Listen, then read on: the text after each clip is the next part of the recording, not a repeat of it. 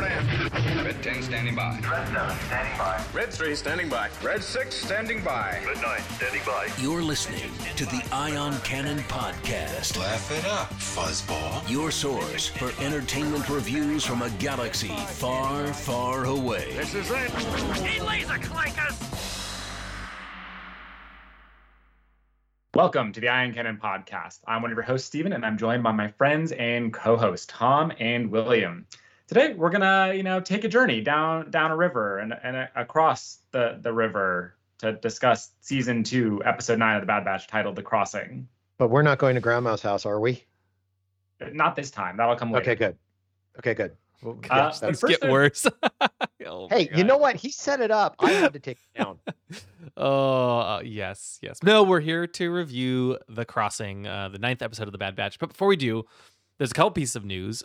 First of all, Star Wars Visions Season 2 will debut on May 4th. So we'll have another, 8 episodes, this time from a variety of creators around the globe. So they're incorporating more animation styles, as the official press release says, from a variety of countries and cultures, and offering a dynamic new perspective on the storied mythos of Star Wars. So we're going to get episode titled Sith from the studio El Guri.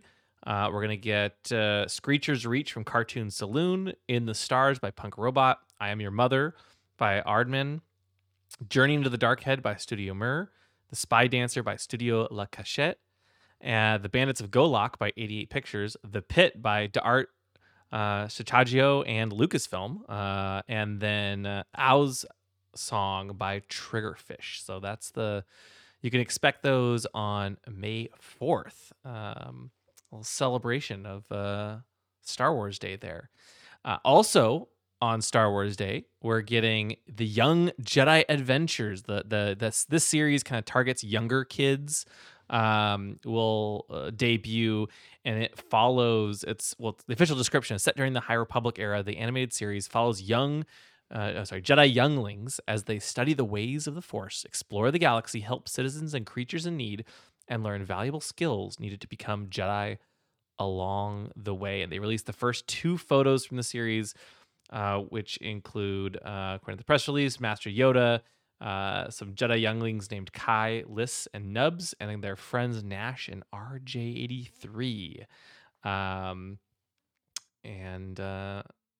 there's another photo of them all doing a training sequence. So, I don't know. You guys excited for these new releases?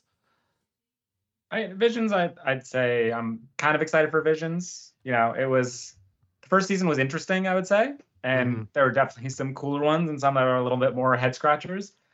Young Jedi Adventures is, more so than I think almost anything else. I don't think we're the target audience. No, definitely not. No. It's designed, preschoolers, I think. Something like that. Am I excited for it? No, and I think that's okay. It's not. Yeah, young kids will be excited. It's not targeted at us. Yeah, I was looking forward to when it comes to Visions. I want to see what Aardman's going to do. Aardman's famous for Wallace and Gromit. And that stop motion style. Yeah, that's true. I want to see what they are going to do with this. The other ones sound really cool. And Steven, you hit the thing right on the head where there are some good episodes. There are some interesting episodes from the season 1. That's probably going to go the same way with this, but I really want to see what Aardman's going to do with with their show. Yeah, I think, for me, it's Visions was a neat, interesting project. Ultimately, it's not canon. It's not an official Star Wars, it's not part of the larger saga. It's more just hey, what if, right? With different art styles, and it's cool. The first season was really more anime style, and I'm not a big anime guy. I haven't really gotten into it personally, and that's okay. But it looks like this new season will take on a wider range of art styles and studios. So, like you mentioned, Wallace and Gromit, or even someone from Lucasfilm is working on their on one of the shorts, and so I'm excited to see the range of an even broader range of art styles and stuff. So I think that'll be fun. And of course, the Young Jedi Adventures isn't targeted at us. I think the art style is very cutesy. It's definitely some of the most adorable Star Wars has probably looked. I saw some criticism online. I don't get it. Right? It's for young kids. Don't worry about it. Enjoy it. If you don't like it, you don't have to watch it. Yeah. Yeah, watch your first episode, see if it's cute. Then after that, okay, fine, it's not for you. Yeah. I think it gets back to the prequels. Yeah. I think we're always saying the prequels were aimed at a specific age group. It really wasn't aimed for the people like us. It was aimed at Steven and me. Well, yeah, I mean, exactly. Yeah. But when it comes to this, this is basically aimed for kids. So you can watch the first episode, and if it's not for you, that's fine. It's for the kids. So there you go. Exactly. Also, we have some, finally, StarWars.com has uploaded the episode guides for the first half of The Bad Batch Season 2. It's been weird. They haven't had any for the first month the show has been airing, month and a half almost. But this week, they finally released the episode guides for all 8 of the episodes that are already out. And so go check those out if you want to get some neat behind-the-scenes trivia. Actually, a few things of note in our review last week of Tribe, 2 weeks ago of Tribe, we mentioned that the Kinrath spiders were from Kotar. It turns out that even though the episode, the subtitles called them Kinrath spiders, they're actually called Netcasters, which were based on the designs of Kinrath spiders from Kotar, but not the same. So little correction there.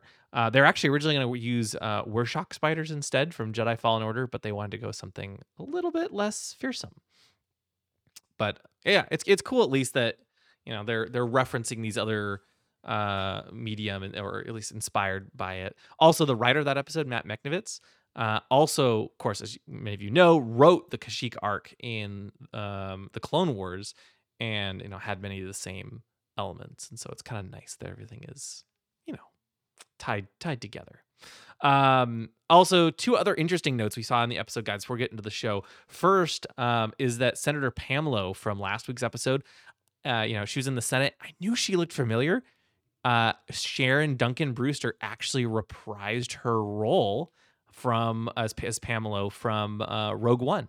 So she's kind of she's around the table in Rogue One. She's one of the ones talking about how they can't go and take out the Death Star, over Scarif. And yeah, she actually came back and reprised her role. So that's cool. I was like, she looks so familiar, and I couldn't place it. That is very cool. Yeah. And then lastly, we were also discussing last week how the heck did Senator Halle Bertoni lose her Senate seat, right? Was she just kicked off after Camino? And the episode guide partially answers this. They according to the episode guide, and actually, if you guys recall, right back in the Clone Wars, I completely forgot about this. She was framed for murdering Senator Anaconda Farr. Remember, and then in the episode Senate Murders, and there was a whole investigation over who killed the Rodian senator. And she was framed by the actual villain, and she was originally arrested. But they eventually discover that no, it was Lolo Purs, who was the killer. And supposedly, I would have assumed she would have been freed, but apparently, after that, she was still, she lost her Senate seat. So, still doesn't exactly explain why she lost her Senate seat. She was framed and then cleared. But there you go. That's what are you gonna do? That's what happened. That's why she's still in prison, and that's why they're so worried about her with all the guards and stuff. Anyway, just want to call that out since we had a whole discussion on this last week. And I mean, even if we had remembered the Clone Wars bit, it doesn't really explain why she's, still been removed from the Senate. But hey, there's your answer according to the episode guide. So go check them out. They're cool. Fun art, trivia, all that good stuff. And with that, shall we dive into our review, Tom? Might as well, because today we're going to be reviewing The Bad Batch Season 2, Episode 9, titled The Crossing, directed by Nathaniel Villanueva and written by Brooke Roberts. In this episode, the Bad Batch extract minerals from a mine. Very, very straightforward. Okay, I think that's it. Not much else. Woo! No. There's. I know. I'm kidding, Tom. I will say this. Okay, it kind of is very straightforward. they were sent to a mine that supposedly didn't really have anything, and that's why Sid sent them to this mine to investigate if there was actually something of value in there. That's basically all the episode was. Go see what's in there. Well, they have a whole adventure along the way, right? Do they have an adventure though, William, or is the episode mainly them just sitting in tunnels? So I guess I would argue this is the first half of a two-parter episode, right? And so Sid buys a mine, and she sends the Bad Batch to go investigate and see, if there's any Ipsium in the mine. It's this, very valuable, highly combustible liquid, effectively that's mined from. Is it really liquid, or was it kind of like crystallized and they had to put something up to it? Well, it's in fossilized quartz. So okay, there you go. Okay. So yeah, so it's a liquid that is contained in the fossilized quartz on this planet. That's very explosive. Planet. We have to make sure it's very explosive. Yeah, and so that adds a lot of tension, And side note, I wonder if the name Ipsium is, I wonder if they couldn't figure out a name for it. And they're just like, well, Lorem Ipsum, we'll put, the standard, placeholder text. And they're like, ooh, that Ipsium. Would not surprise me. I like that idea. Oh, fascinating. That's my theory. We'll see if it's accurate or not, but I'll bet it's a play on Lorem Ipsum probably. So really, I feel like this episode in particular is really more about Tech and Omega's relationship than anything else, and kind of repairing their relationship and bringing them back together, because throughout this season, Tech has been making various comments about both, I guess, Echo too, right? Both Tech and Echo have made various comments about Omega. They didn't fully understand it. Omega is still dealing with the loss of Echo. She's dealing with the as we see in this episode, the loss of her ship, which is basically the only home she's really known. And so it provides a nice opportunity for the two of them to kind of get to know each other a little better and understand how Tech's mind works and kind of come to terms a little bit. So from that standpoint, it's a nice moment between those two characters. So in other words, it is a way to extend or explain the story between Tech and Omega, but not so much extend the actual Bad Batch story going further. It's another one of those nice, quiet little filler episodes. Well, yeah. I hate the term filler episodes, right? Because it's not. With you. I don't think it's a filler episode. I think it's a, not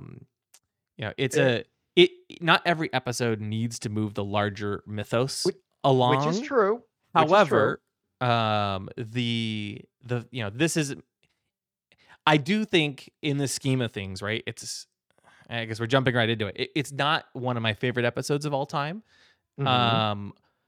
And the Bad Batch have to have their occasional, episodes where they focus more on the characters. And this one, I think, honestly did a better job of focusing on the characters more than most of the side stories.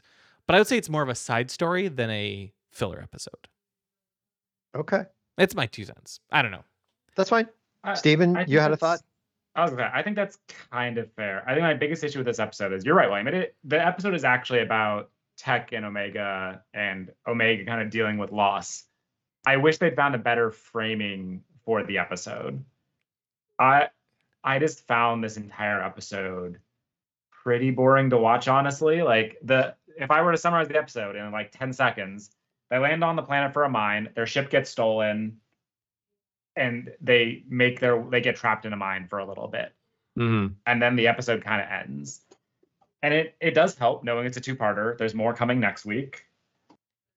But I think they just needed something a little bit more in this episode to fill in while Tech and Omega are working through things. There just wasn't quite enough happening. Yeah, I think, I guess the way I would describe it is I thought what they did was good, but the how in which they did it was maybe a little bit lacking. Yeah. Totally. And I think that is a common issue with the whole series. This whole season so far has been, many of the episodes, last week we had a fantastic two-parter. I loved those episodes. And the Crosshair episode was fantastic. But you know, it's I feel like a lot of times they're doing good things, but the way in which they tell the story could be more engaging or entertaining, even if it's not moving the larger mythos along. Mm-hmm. And I think that's just a something the show struggles with. And I still love the show, you know, even if it's it struggles at times. And that's where I guess, like, you know, it's not you guys, more in the community, right? Sometimes people hear the words filler episode, and some, you know, there's a big debate over filler episodes and things. And I think it's more, no, you need character moments, right? But could they have made it more engaging? Certainly. Okay. That's my 2 cents. Then I will be very careful in the use of those two words. Okay. I think for this episode, there was plenty of peril. I mean, to have, which is funny, Omega was the one that was always trying to pull the liquid from the Ipsium. Okay. And she was the one that was always falling, and Tech had to fall after her. And it's like, why is it always Omega, the one in this episode that had to be the quote unquote in peril? And Tech was the one that was like, okay, well, there ends up being this little crack here. This is how we can get out of this tunnel. Okay, why couldn't it have been Omega, to where it's like, you know, hey, I found something over here. Let her solve the problem instead of letting it be like one of the, you know, one of the batch. I just let her grow just that little bit more. It was really good to see the character, you know, the interaction between Omega and Tech, and her trying to deal with the loss of Echo, which I find very surprising that kind of bond between the two of them was established, and very quickly. And then on top of that, how basically you're seeing her deal with it. Let's see a little bit more of that, because even the hug from last episode, I watched that episode again. It was like, when Echo got hugged, Echo just for that second was like, what do I do? This is a new feeling for me, you know? Mm-hmm. So yeah, I didn't mind. I'm going to say this. I didn't mind this episode. Okay. It just seemed like it was an episode. Sorry to cut you off, Stephen. Go ahead. No, you're fine. I was interrupting you, but no, you kind of remind me a little bit. Like, I was actually, I'd say, really impressed with particularly this scene with Tech and Omega talking, where they're talking about Echo leaving, mm-hmm. and right. The writers did a really great job of, and I was gonna say, it's not just D. Bradley Baker, but both of the voice actors involved. Mm-hmm. Tech approaches everything, obviously, from this very clinical perspective, and seeing him try and grapple with how, like, that's not how Omega sees the world, and Omega right. very clearly sees the world as in this, you know, like a family, you know, like that is how she views the group. And so the way they kind of work through that nuance, I thought, great job to both of them. Mm-hmm. I guess, yeah. In fact, I would argue right. that might be one of the better character moments between, like, Omega and the Batch that we've had in the series, or at least the season, mm-hmm. just because yep. they, you know, they try to do different moments like that at times, but this felt the most real, I guess. Right. You know, I don't know how else to describe it, but it was very well written and acted. And I think to go back to last week's episode, where it's like that hug from Omega to Echo, it's now a thing to where she's kind of bringing, let's say, a little bit of emotional humanity to these characters that were basically just bred for war, and all they know is combat. But now they've got this opposite of them that does have emotion, that does understand being hurt, and does understand the loss of someone. And they're starting to bring this into this group. And as you said and pointed out, William, it was really good to see Tech and Omega discuss this, because now you're seeing that the Batch is starting to grow, right? And not just be quote unquote clones. I mean, you can also go back to last episode in which Tucci was trying to talk to the clones about, you know, what about your future? And they're like, no, we want to be out there to go after this. We want to do this. And she's trying to make them realize, look, there's more to you clones than going out there and fight. What about this? What about that? And you could see in that episode, they're all starting to think she's got a point. Yeah. Yeah. I mean, so. Tech even says at one point he doesn't know how to handle the loss of Echo and Crosshair any other way, because he has to respect their choices, you know, and that's just how he's been brought up and trained. And it's really interesting to see the different perspectives and how they kind of come to a, they don't feel the same way as each other, but they come to at least understand each other. And I thought that was just really well done. It was just, it was a great moment between the two characters. Agreed.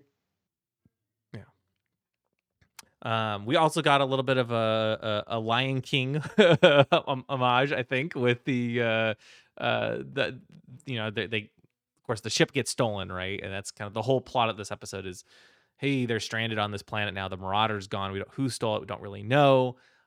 Let's you know, they try to make their way to the spaceport, and you know, on their way they basically this herd just comes, you know, stampeding through the canyon, and this is felt straight out of Lion King to me. I don't know if you guys, I got the same feeling, but no, 100%.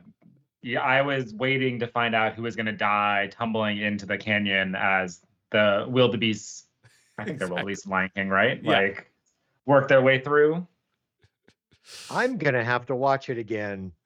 It was so Lion King. I totally forgot about that, William. I'm pretty good at picking up stuff. I'm gonna have to watch it one more time. I think, you know, having to deal with the Ipsium, whether it's getting trampled or, you know, dropping it later when like a storm rolls in, or even extracting it, added some nice tension to the episode. You know, you never, oh God, gotta be careful, you know. And we know they're not gonna die, but it still, I think, added some nice tension to the episode. And of course, that leads to the Batch getting locked inside the cavern when the Ipsium explodes outside, closing this cavern entrance, the mine entrance that they were taking shelter in during the storm. You know, they kind of, Tech and Omega have to figure out how to escape through these, you know, underwater lakes, I guess, or, you know, waterways. These underwater waterways or underwater veins or something like that. Yeah, there you go. Yeah. Thankfully, I mean, it's they're able to resolve it relatively quickly, because it turns out that there's like a hole in the wall, and they just Wrecker and Hunter just need to bring the Ipsium down through the water, blow it up, make a way out, and it gets them out of there pretty quickly, at least. So I think from that standpoint, you know, like you were saying earlier, I think both Tom and Steven, it's a pretty quick, straightforward resolution to everything. There's not a ton of challenge, you know. I think Echo going off on her own to extract the Ipsium is interesting, right? The fact that she wants to go off and originally have some time by herself, and she discovers these Ipsium veins and starts extracting it. You know, that was all, I don't know, I guess seems really dangerous for her to be doing alone, but they do in She's many cases. She, well, and this is where the show does half the oftentimes they talk about how, oh, she's just a kid, but then other times she's much, you know, they let her do much more adult things, and they place a lot of trust in her, which I think will play in later in the season a bit more. But I guess it's also natural, right? They kind of do treat her as part of the group, and only every once in a while do they realize, oh wait, no, she's still a kid, you know. Doesn't really change their behavior at all, but you know, when they see, you know, Omega with Gunji, for example, that's when they'll often realize, no, she's actually really young. Right. But also, she does like to volunteer for certain things. Oh, she does all the time. Oh, yeah. Yeah. Especially, hey, I'll go to the Senate. I'll go with Senator Tucci. I'll go with, yeah, go to the Senate. Sure. Go ahead. Tell somebody you're a clone.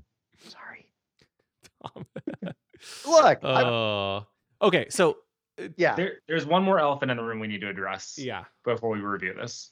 Okay, what is going on with Sid? The Batch finally make it I agree. They make it. They're able to rig up a comm call. They call Sid, and she doesn't want to help. She's too busy. It hurts, you know? It also doesn't make sense.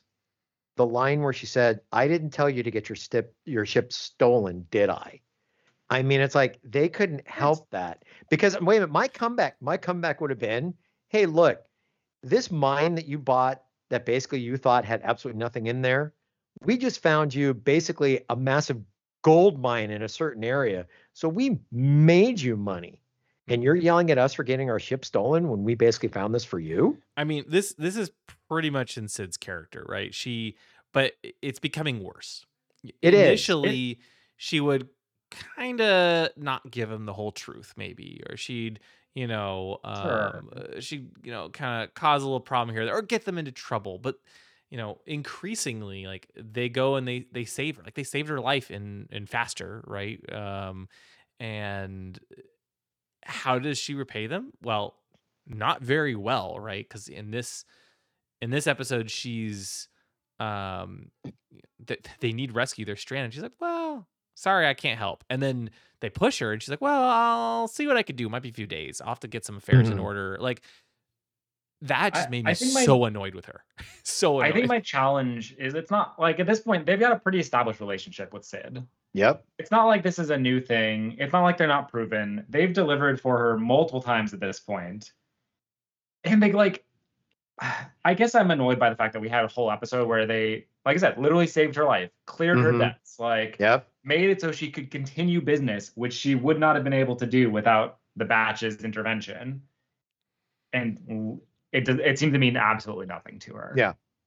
And I just want them to say, like, "Yeah, we're not going to help you anymore. Like, we're done. Sorry." Me too. I hope we see that. I think it needs to happen this season, because if it doesn't, I can't explain why the Batch would continue working for her when she increasingly stabs them in the back and refuses to help when they're in a bind. Yep.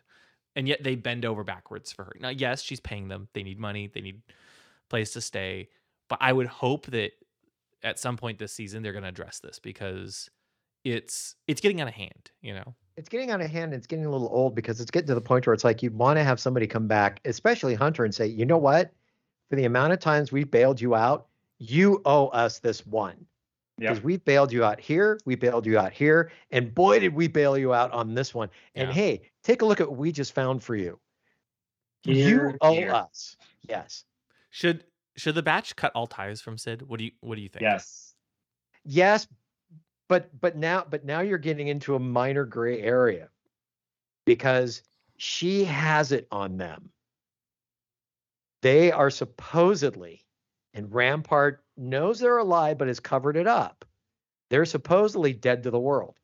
That's true. Now, with Rampart out of the way, they technically are quote unquote dead to the world. I mean, I guess you're right. You don't really know what she's going to do. She's too untrustworthy, but I don't know. Yeah, but that argument is, I think, is as much to get away from her as just continue working for her. Right. Like, I think at this point they've kind of proven they're able to do what they need to do, you know? Yeah. Mm-hmm. I think they should 100% move on to bigger and better things. I sure hope so. I agree. Hope so. Well, we'll see. We'll see.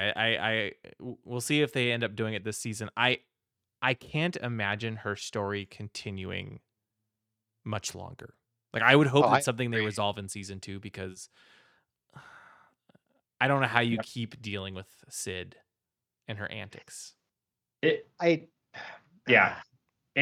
to either, we need to magically put this to bed, where she's now a trusted part of her operation and they are partners, not employees, or they just need to separate, I think. And that is all crystallized in just this, like, 5-second conversation. Yeah. Or one of her enemies takes care of it for them. I hate to say it. I mean, it's not a bad idea either. Yeah, because I don't want to be brutal about it, but if that does happen, it basically saves them from being exposed by her. Yeah. And it also saves them from, if they are able to leave, they can at least walk away knowing that she won't be out there hanging over their heads. It would be a clear break, even if it were to be a handshake deal that she somehow survives and walks away. There is still that nagging thing, even as a fan base, that it's still out there. She's still there, and she could pull the plug on them at any moment. Yeah. 100%. I guess we'll see.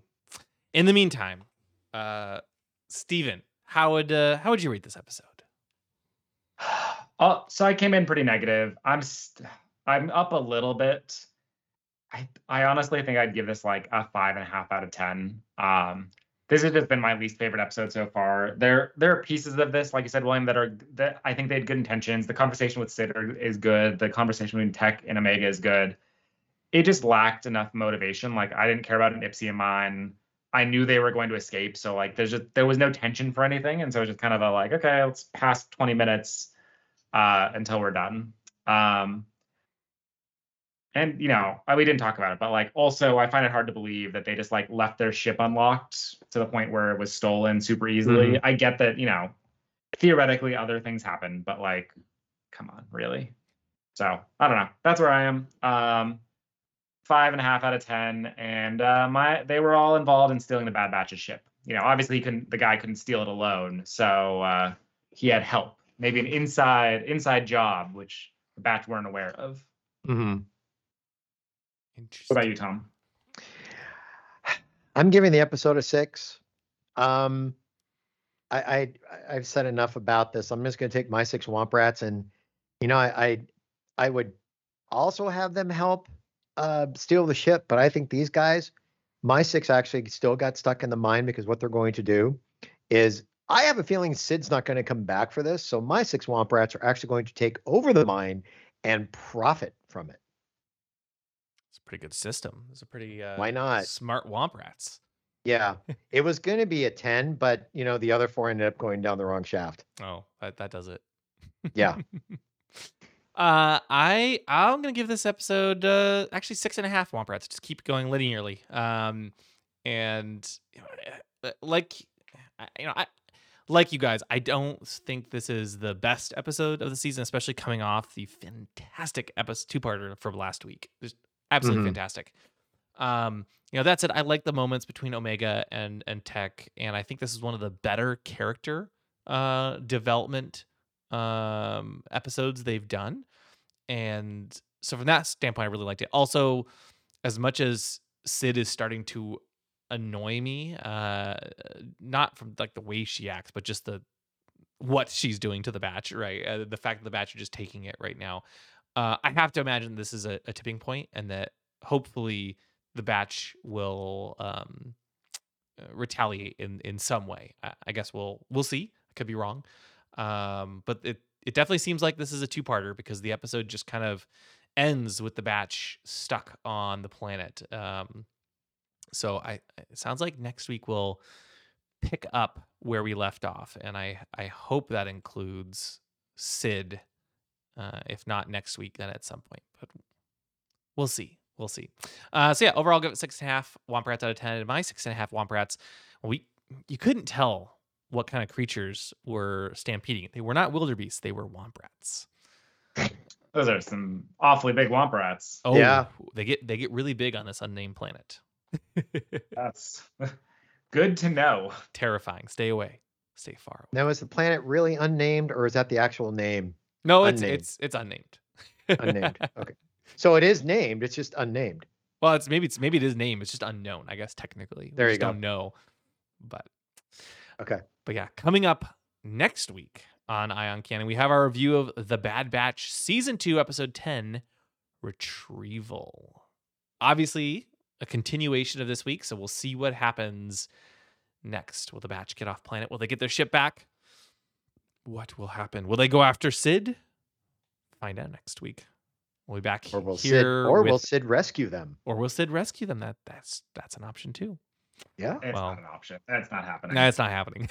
I doubt it. Had to throw it out there. Have a good week, everybody, and we'll be back next week with our review of Retrieval.